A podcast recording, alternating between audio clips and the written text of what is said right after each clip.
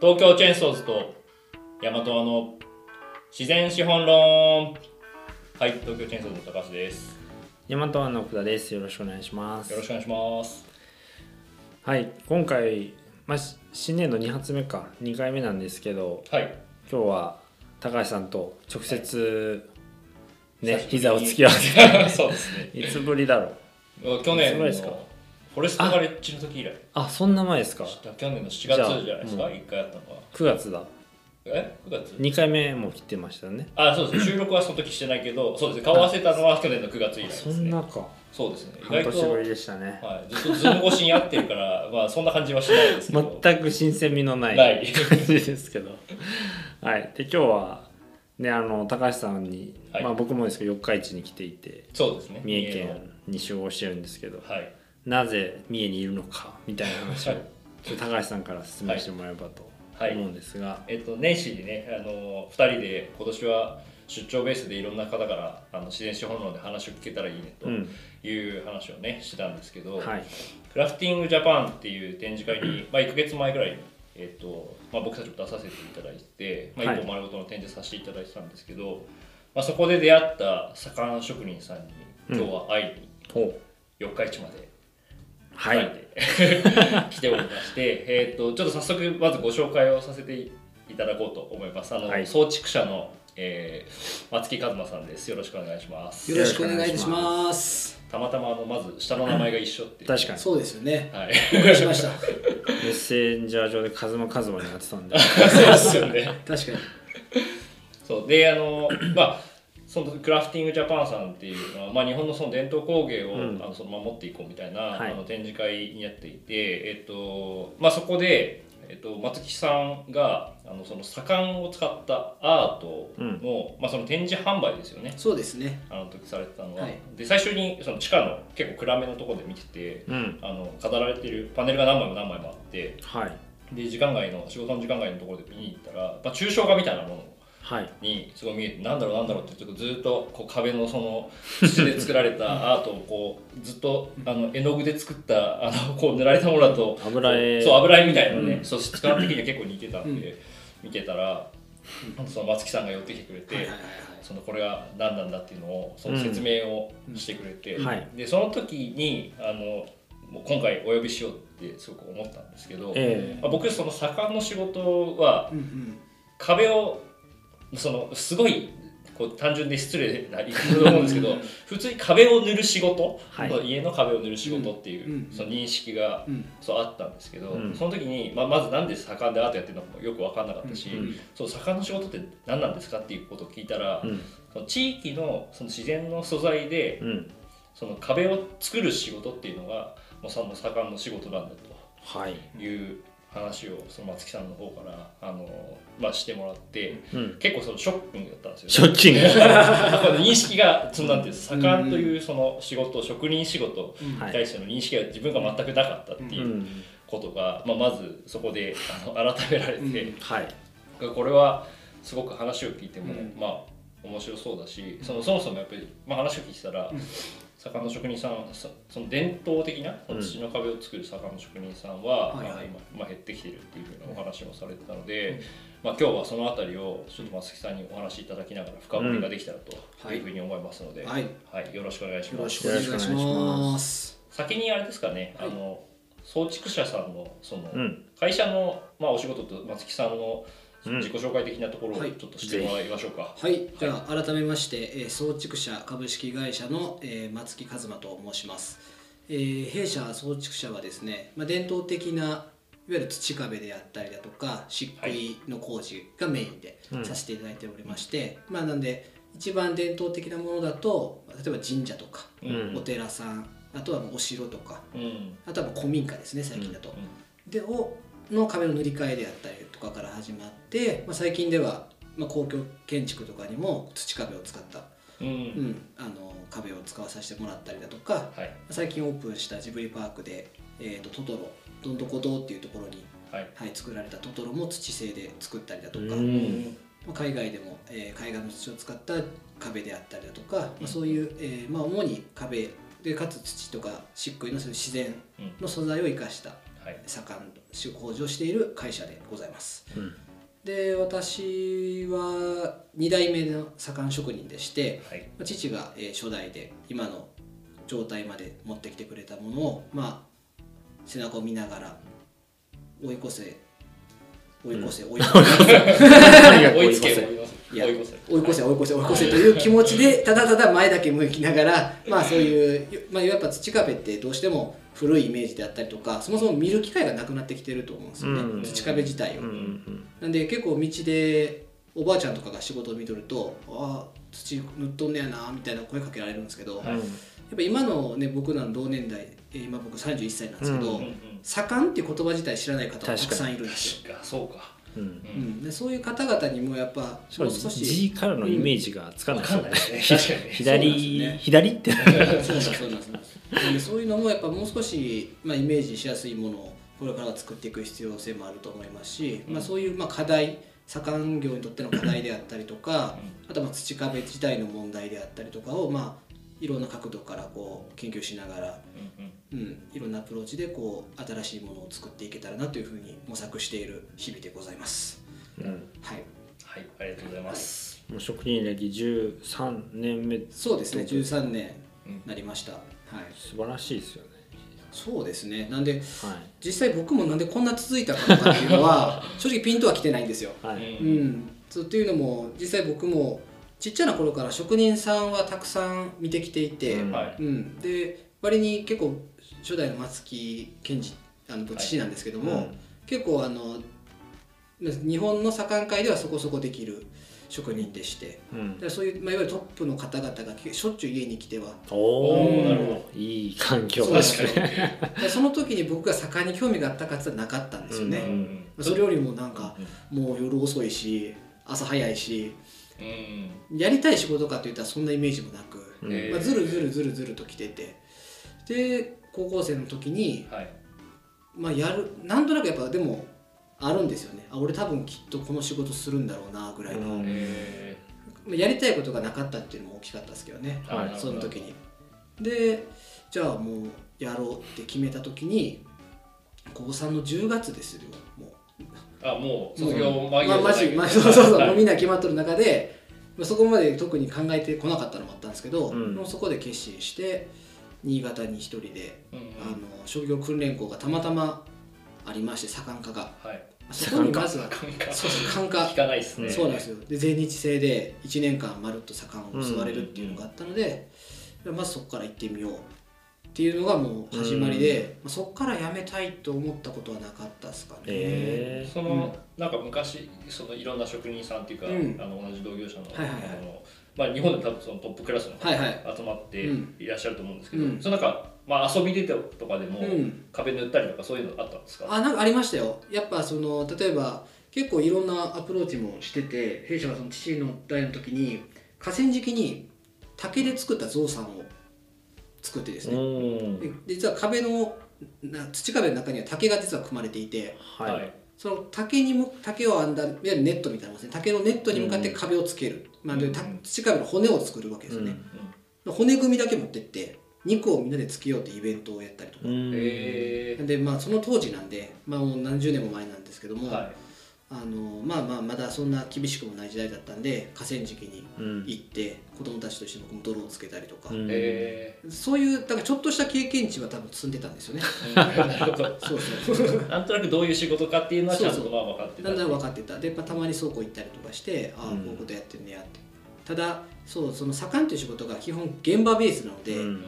直にずーっと見てたかって言ったら見てないんですよね、うんうん工場で仕事してないのでそう確かにそうですよねそうなんですそうなんですはい、お邪魔もしましたけどそうなんですよ、はいなのでそういう意味ではだから知らないことのが多いんですよねほとんどあそうか現場あーやるまではねそう完成するところまではあまり見ることがなかったんですねただ生き生きしとるなっていうのは分かるんですえよああなるほど、うんめちゃくちゃいい素晴らしい一番が一い番いいねそうそうそうそうそれでしかないですねそうそうそこだけですよねなんで見てきた楽しそうだなっていう、うん背中はなんとなくそうですそうです見える見えてきたはい、はい、っていうのはありますねさうん左官科のはい同級生って結構いたんですかいたんですよあいたんでですねたまたまなんですけど、はいあのその後もちょっとその学校とは付き合いがあったんですけど、はい僕の代がちょうど高卒19歳の年の子が10人中9人やってるうう、んで1人だけが、えー、といわゆる左官を学びたいって思った23歳ぐらいの男性の方なんですけど、まあびっくりするぐらい揃ってなかなかこの年ないとは言ってたんですけど、うんへただ地方は三重県から僕は一人行って東京とか長野からとか、ちょっと遠方から、あの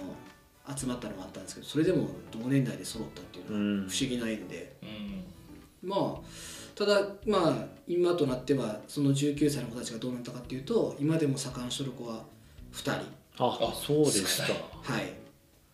うんですね実際なるほなるほどじゃあじ連絡は取り合取り合っててあそうですそうです今でも全然付き合いもあって、うんうんその一人の子はあの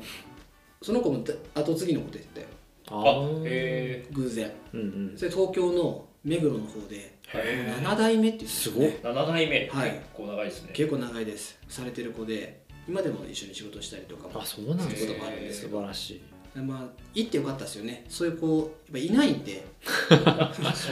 になんかあんまりでさっき盛んのその、まあ、学校、はい学校というかその専門的に盛んの仕事を習える場所がもうそこしかないとかってないんですよね方法ないですねあのほうおっしゃってたと思うんですけどじゃあ普通に多分その盛ん屋さんはまあその全国に、うんうんあのまあ貯蓄者さんとやってる仕事とかはまあ違うような盛んさんもたくさんあるとは思うんですけど、まあ、いくつもいくつもあるじはゃいないはでいすか、はい大体みんなその盛ん職人さんのところにまあ弟子入りしてうん仕事習うみたいなのがあそうですねまあ一般まあ的一般的ですあー入社して入社してただやっぱり最近はどうしても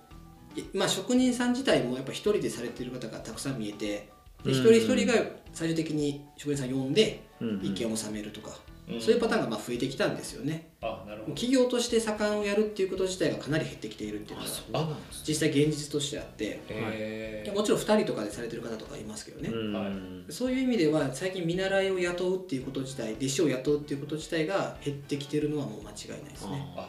そうなんですね、はいへーあでも入り口すらは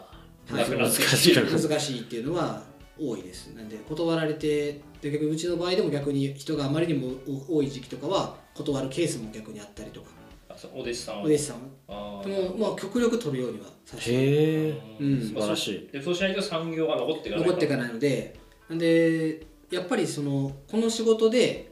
いわゆるちゃんとお金を稼げるようになる職人になろうと思ったら最低5年かかるんですよ、うんなるほどうん、なんでその5年間は逆に言うともう僕たちは常に投資し続けているという状態なんですね確かに確かに そうですよね、はい、そうなんですよなんであのー、まあ、その上でも逆にやっぱなるべく門をたたて叩いてくれた子はあの僕たちも受け入れるし、うんで逆に県外からの子だったらやっぱここの職人さんどうって逆に提案してあげたりすることもあー僕たちが知ってる知り合いでなるほはいうん、やっぱそういう子たちは宝なの で手放すわけにはいかないでこの人だったら間違いないという人とかに逆にあーなんかうん送ってあげたりとか、その辺の話もめちゃくちゃ聞きたい、うんうんその後継者ううんんの話もめちゃくちゃ聞きたいんですけど、うんなんでそれ多分後半になるなるような気がしてて、はいはい前半まずその土壁とか、はいはいはいうん左官の仕事の面白さというか、はいはいはい土壁の良さみたいなやつはいを改めて、そうですね多分、うん知らない、まあ、僕もそのね塗る仕事だという認識しかなかったんそうでですよね多分そのさっきね、うん盛んという言葉自体を知らない人もいるかもしれないってところからなんで、そうですねはい、ちょっと改めてそうですね多分はい自然資本で言ったら土を生かすみたいな、そうですね今回は、うんはいところで。わかりました、まはあ、そういうところで言うとまず土壁っていうとまあどんなイメージが皆さんあるのかなっていうのもい、なんかもう本当にやっぱり木と同じではい呼吸をするとか、ううんんまあ、そういう匂いをなんか吸着してくれるみたいな、はいはいはいそういうイメージなんか本当イメージの世界で申し訳ないんですけうどんそうですよねかあとかっこいいです。単純にね、はいはいかっこいいっすよね、京都とかでもね最近まだ土壁見れるとこあると思うんですけどそのやっぱ土壁って基本的には大きく、えー、と素材として土とうんあと稲わらうん、を、まあえー、と咲いたものを僕はすさと呼ぶんですけどすさすさすさ、あと砂ううんん、で、まあ、もう一つあと水はい、でこれを、えー、といわゆる調合して初めて土壁になるんですよう、ね、うんうんんでこのプロセスっていうのは全国に例えば東京のどこだったらどういう割合でとかつっていうのも土によって粘性も違えば、うん、あのその入っている砂の種類とかっていうのも多分変わってくると思うんですよね。ううんんうんなのでまあ逆に言えばその職人さんのオリジナルみたいなところがすごく強い仕事ではあったんですよ。うおんーなたるだほど統一されてるのはまずちゃんと要は要は命を守るものなので壁って、確かにうん、崩れてはいけませんしはいでその辺が取ってきた土を塗れば壁になるかといったらそんなやっぱり簡単なもんじゃうないですよね。んそれを化粧的にもちゃんと残せれてでかつ命を守ってくれてっうんていうのが多分そもそもの土壁の本当の大事なところなんですよね。うんうんでその上でのその機能がさっきおっしゃったような調湿性な部う分、んはい湿気を吸って吐いてくれるっていうところであったりとか匂い吸ったりだとかうんまあやっぱ今の暮らしにおいてもやっぱそういうものって今電気から作られてるものが多いようなあうあんそうですそうねコンセント挿して空気清浄と か確かにそうですねそういう意味ではもうその素材がそれを全てしてくれるので、まあ、無駄なエネルギーも使わなくて済みますし、ううんん、やっぱ土壁にしかできない表情とかも生み出したりできるので、うん、そういうところがやっぱ一番のまずは魅力なのかなっていうふうには、そうですよねはい、思いますね。なんかあれですよねその前に会社で話したことあるんですけど最近建つ家ってはい壊しちゃったらそのゴミにしないと確いけなかにいうんも確のかがに出てくるけどはういん昔の家ってやっぱその木と、うんそのたその中で組まれてるその土と竹とうかん、その土だから、うん壊してそこにまあね長年かかるかもしれないですけど、うん置かれてたとしても全部土に帰る朽ちても大丈夫そう朽ちても大丈夫っていうのがそうなんですよねでもう一個いいのがあってその土を再利用してもう一度壁も作れるんですようん実は。あ究極のリサイクルそうですそうなんですすごい全部は使えないんですけど、はいうん新しくいい土に対して古い土を入れてあげると強度が増したりだとかへーそういうこともあるのでななるほどんで結構まあ本当に自然界にとってみればいいことずくめなものでうんで人間にとっても実際いいものですしそうですよね、うん自然にいいことは人間にもいいはずなんだと思うんですけうどね、ん、そうですねやっぱ無理してないので、うんそうですようねん、ただその結構土も天の弱なのでそういうところを僕たちがいかにコントロールできるかっていうところが一番の醍醐味かもしれないですね、うんそういう意味ではうんやっぱもう割れる土は割れますし、ううんんただではそれが割れるからどうぞではないのではいそれをいかに僕たちがそうならない工夫ができるかうんっていう多分戦いなんですよね、うんうんだからこそあの趣のある食べて物とか100年200年持つ建物が多分生まれるのかなっていうそふううですによねはう、ん、思いますけどね。だからその機能とか衣装性で言ったはらいすごく素晴らしいものだけど、それが日本の伝統としはてどんどん減って少なくなってきてるっていうのは、さっきの各地域の土を使うから、はい、なんていうんですかねマニュアル化できないうん、技術力みたいなのはいはがすごく必要、そうですね。だからその家をじゃあいっぱい建てるみたいな時に、その技術者が足りないからうん、建てられないよねってななってっちゃうんですそうでもね、やっうぱんそっちよりもやっぱり一番は後期の部分でした。あー一番はなるほどやっぱりやっぱりそのまずやっぱ家が一番建ったあのね高度うんうん経済の時にもともとはそれがメインだったんですよ。はいうん壁をつけて壁を構築していくっていうところが、それがやっぱりスピードがまず追いつかない家を建てるスピードに対してな、るほどうん、でそれこそ職人さんによって、はいし資源はあるんですけどクオリティが揃わないんですよ、ううんうんなんで逆に言うとあの職人さんはうまいとか下手とかっていうのがあからさまに出てた時代だと思うんですよね、でもこっちはあの職人さんの家左側は、右側はあの職人さんの家とかでそういうところでクオリティを揃えるっていう面ではやっぱり難しいところも実際あったと思うんですよ ね本当の職人技ですもんねはい、それをその場で作るっていうううんんあの石像みたいなもんですよ実際うんねぶたとかね あの場で作るっていう確かにそうですそうねそういう意味ではそういうところが難しさがあったんですよね品質品質保証そう品質保証の部分いやだしそうですよね、うんなんかその木はその乾燥させて割れてうんる割れてないとかっていうのは、あの立てる前には、うんその分かるから、うんそこでのクオリティはそんなにね、まあうん変化しないことも多いかもしれないですけど、うんまあ、ライブですもんね。そうなんですライブなんですよそうなんですでまあそういうところだと時期に関係したりとかなんで冬場は基本土壁の施工はしちゃいけないんですよ極力っうんていうのも凍っちゃったりする可能性があるんですよね水を含んでるんではあなるほどエリアによっては。そうやるようによって場所にエリアによってはねなんで冬場はもう施工できないとかいなるほど、へでー僕たちもまだいまだにあるんですけどねあの仕仕上げによっては気候に転ね、すごい左右される仕上げとかもあるので、めちゃくちゃいいな、はい、冬場はもう仕事できませんって言うんですけど、でも、えー、と現代の工事であればそれを可能にできる材料であったりとかうんもあったりするので、そういう意味ではあの変わりつつあるっていうのももちろんんあるんですけども、うんただそれが逆に言うと本来はそういう自然界のものでお起きないっうんていうのはありえないんですよ絶対本来起きなきゃいけないむしろ強いて言うなら、それが分かりきってるんで僕たちははいうんやめようよって言っててもやろうとするんですよね逆に言えば、うんでそう無理が発生するんですよでそういうでそれでやっぱメーカーさんもわかるなそう材料メーカーさんは材料を作ることが仕事ではいで売ることが仕事なのでうん実際そのこっちのことあんまり知らないんですよねう、んうん職人さんの側のやっぱ作り手がやっぱ一番何でも知ってるじゃないですか、うんはいいろんな部分をうんでそれがどこまで行き届いてるのかが分かんないんですけども、まあ、そういう時に大体あれっていうことが起きたりすることもあったりっていうのもまあ事実ありますかね。後期合わないっていうところで、土壁の後期っていうのは、はそのどれぐらいかかるそうですね大体もうほんとゼロから作ると大体半年ぐらいかかります、うんその壁だけで壁だけで今はね本当どれぐらいですか家三ヶ月3か4はい34か月ぐらいですもんはい、ね、早いですなので大工さんからスタートすると大工さんがそこでね、木を持ってきはいて製材して、うん持ってきて組んでって大体やっぱ1年はかかるんですようんなるほどはいかけよ じゃあ本来でもそれぐらい必要だってことですよね、その土壁を使ってはい家を建てている、昔ながらの家はそれぐらい使っつ時間をかけて作っているってことですねうんそうなんですようね多分全部がうまくいってたと思うんですけど例えば土壁を塗ってる間にうん木の乾燥が進んで、確かうんでそれで割れたり割れたりというかその乾燥し伸縮して割れが入ったりしてそれに合わせて最後大工さんが手直しをして仕上にげていくうんとうんそうですね確かにいうのでむしろ1年かけないと家はいいものはできないっていう感じだったんでそうなんですすけよど。ね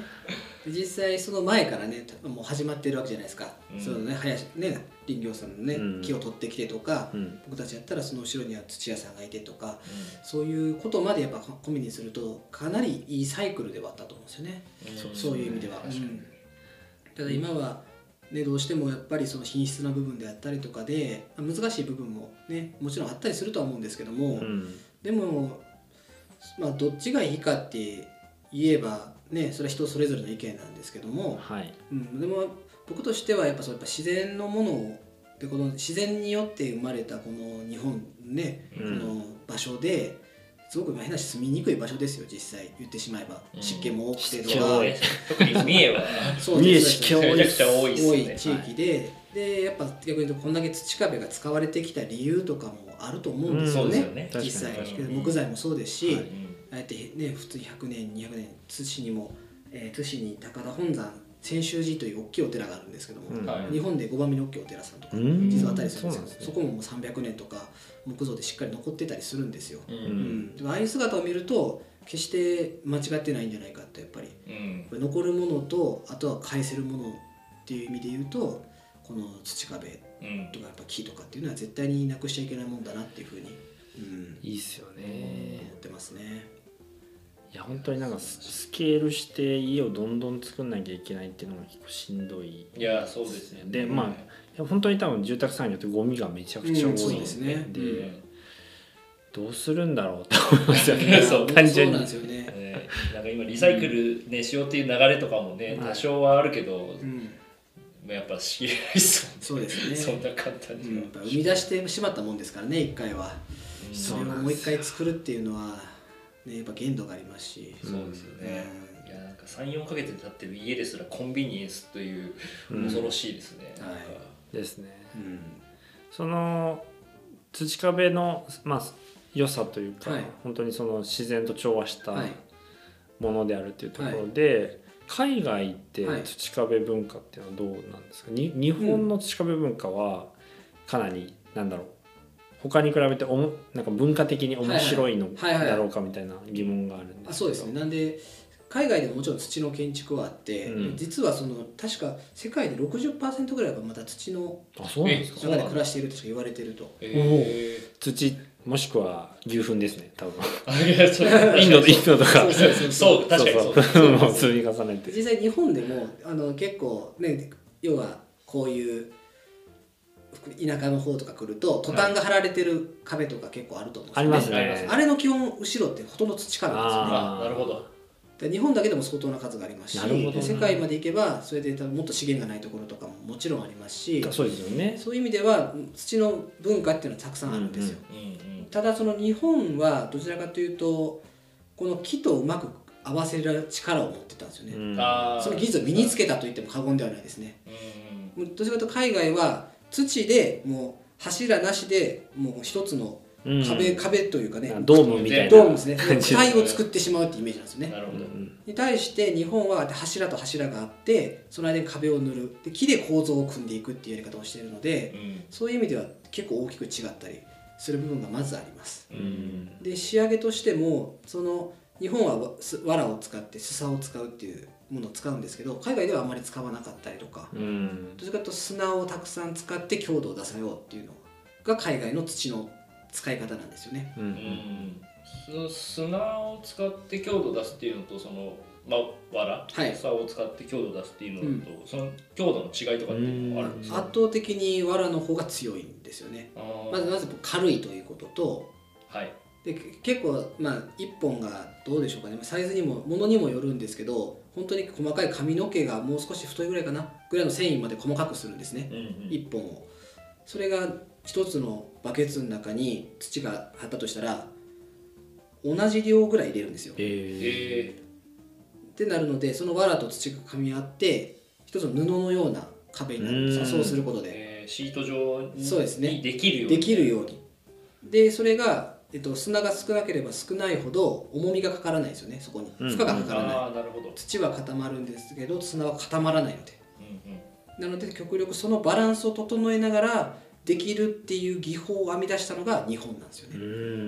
んじゃあ海外は砂を重ねてそうです重ねて重ねてやっていくっていうのと向こう藁のいいところは水を含んでくれるんですよ藁は、うんうんなので厚みをたくさんつけなくてもあの要は仕上げがしやすい水がたくさん水があるうちは壁を触れるんですよまだ仕上げの仕上げることができるんですうんうん実はでこれ要は乾いてしまえばもうガリガリガリガリと削るしかなくなってくるんですよねはい、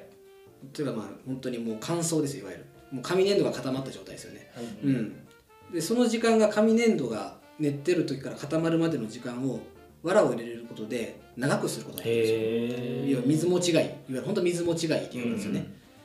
そういうところも日本の肌感この土壁の肌っていうのを生み出している一つの要因であって、うんうん、でこれは結構ねなんで海外とかの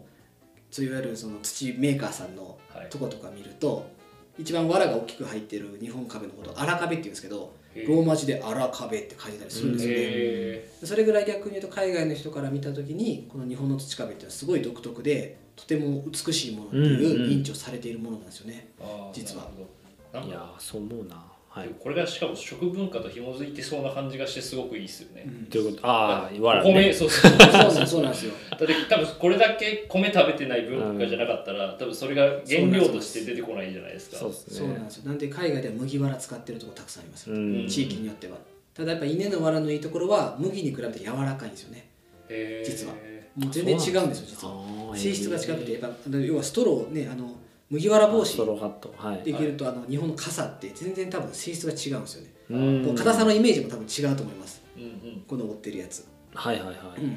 でそれぐらい日本の、まあ、藁の使い道の良さがす素晴らしい稲の日本の特にそういう意味でもやっぱりでいらない部分がないんですよね細かいところはあ2ミリの方で仕上げ仕上げるようにの残しておいてうんななら長く粗いところは5センチぐらい塗る時に使ったりとかうん藁の中でももうどこまででも使えるじゃ ない最後 裁断してもらったらだか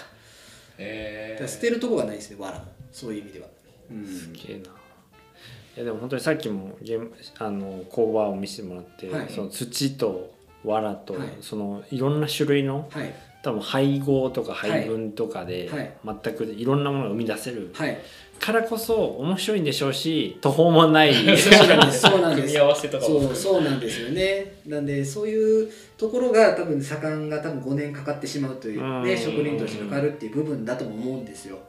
でもやっぱそのプロセスっていうのは絶対に残していかなきゃいけそうなでいすねそうですよね、プロセスしながらすごい逆に言うとマンパワーなんですよこの仕事って、ううんん、そのまあ今でこそ材素材は砕いてきてもらえますけどそこから材料にするのも全部手で作ってますし、うんそのふるいにかけるのもお客様の求めとるものに合わせて1ミリでふるいにかけるのか0.5ミリでふるいにかけるのかっていうのもこっちで全部調整してるんですよ。うんあなるほどそうなんですよ でそれを自分たちでまた水を入れてこねてそれを塗って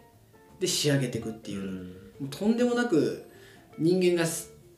の力だけでどんどんやっていくんですよね自然のものを、うんなのでどこどこどのプロセスでも失敗があってはいけないですし、うんで地域の土によって性質も違うので 仕上がりだけどもうパターン無限にありそうなそうなんですよ無限にあるので覚えることがいっぱいあるんですよね、うん、そこをでも探求できるのは本当職人さんの、うんなんだろう素晴らしさだなとうん思いますけど、なんか現現代人、はい現代人というかねあのーいろんなことをし,、うんたくなっはいはいてはいしまったり、もしくはそのマニュアルがないものをめちゃくちゃ苦手だったりするじゃないですか、はいはいはいはいググっても出ない、うん確かに確かに確かに確かにそうですねうんそういうのが多分日本の文化をすごくはいはいはいはないくしちゃうだろうなとう思うんんですけど、海外でのうん案件とかもけはいあるんですか結構あありますなんで、えっと、おとちょうどコロナの前ですね3年前に、うんえっとイタリア・ミラノのうんうんユニクロさんうんうんの凱旋店ですねの階段室を収めさせてもらったりとか、うんただやっぱなんで結局日本でやることと実際やることは一緒なんですよはいはい、はいまず海外の土を調達してすごいそれを砂と藁でそこがいいっすよ砂ね。合成して で塗るっていうのは、はいそうそれは利便性とかもちろんありますよホームセンター全くないとか、あーなるほどなるそほうどたまたま夏い夏が工事やったのでバケーションでどの店もやってない とかそういう条件下はあるんですけど、はい。ただこのプロセスっていうのは世界に通ずるんですよねなるほどどこでやってどもこでやってもあとはそのねどれもあとはねその空気の違いとかももちろあーん確かに確かに。それも読んでちゃんとやらなきゃいけないそうですよね。そうそうそうそうイタリアだったら乾燥乾燥でしょ。乾そ燥うでしてますヨーロッパだとそうですそうですそういうところもちゃんと加味してじゃあちょっと水多めに作ろうかとかうんうん海藻をちょっと入れようかとかうんうんそういうことが全然どこでもできるんですよねこの地球っていうものはうん。面白。うん同じ面白いね土は地面にあるんじでゃあ 松木さんはこうひょいってどっかの国にいきなり飛ばされてもそこでサッカーをやり始める。最悪一つドームぐらいは作 って寝泊まりすることはできるかもしれないですねいやでもそのい地やおもろい域な地域で多分そのなんていうんですうか仕事を生み出せると思うんそうですねよはいはいうんはい。なのでそれってすごいですよね。その自然があればどこでも仕そ事がうですね作れる。そうなんです土がないっていうことはほぼないほぼないんですよねそうそうねです確かそうなんですそうなんですなんで今は逆に言うと土を見る機会が減っちゃったんではいに。そうですねそうなんですよでそういう意味でも今僕が多分もっと見れるようなことに挑戦していかないといけないのかなっていうふうなううんん、めちゃくちゃ良いですね、それはそのイタリアでの評判というか、はい反応は実あ際もうどうとても良くてうんはいうん今度その次のお話も多分今年からまた動き出あしそうそなうんですなかあそうなんです、へーでやっぱね海外の方々も最初は多分何者だと思ったと思うんですよ、うんうんで朝もちょうど僕たちが入ったタイミングってもう一番最後の最後だったんですねはうんいもうでちょっと陳列してるようなタイミングへえの横で階段だけ貸し切っていやもう見てたんですねはいへえでその時に最初は多分何者かわからんかったんでしょうけどそのうちなんか張り紙書かれとってうんあの多分感じてもらったんでしょうねいいものってはい絶対に入るなお前を殺すみた いな過激物騒物騒やけどまあでもなんか伝わっとるんかもなとかって思って美しいとやっぱ思ってもらえたのかなっていう、ううんん、だからそういうちょっとやっぱやりがいみたいなのがやっぱありましたねその時いやう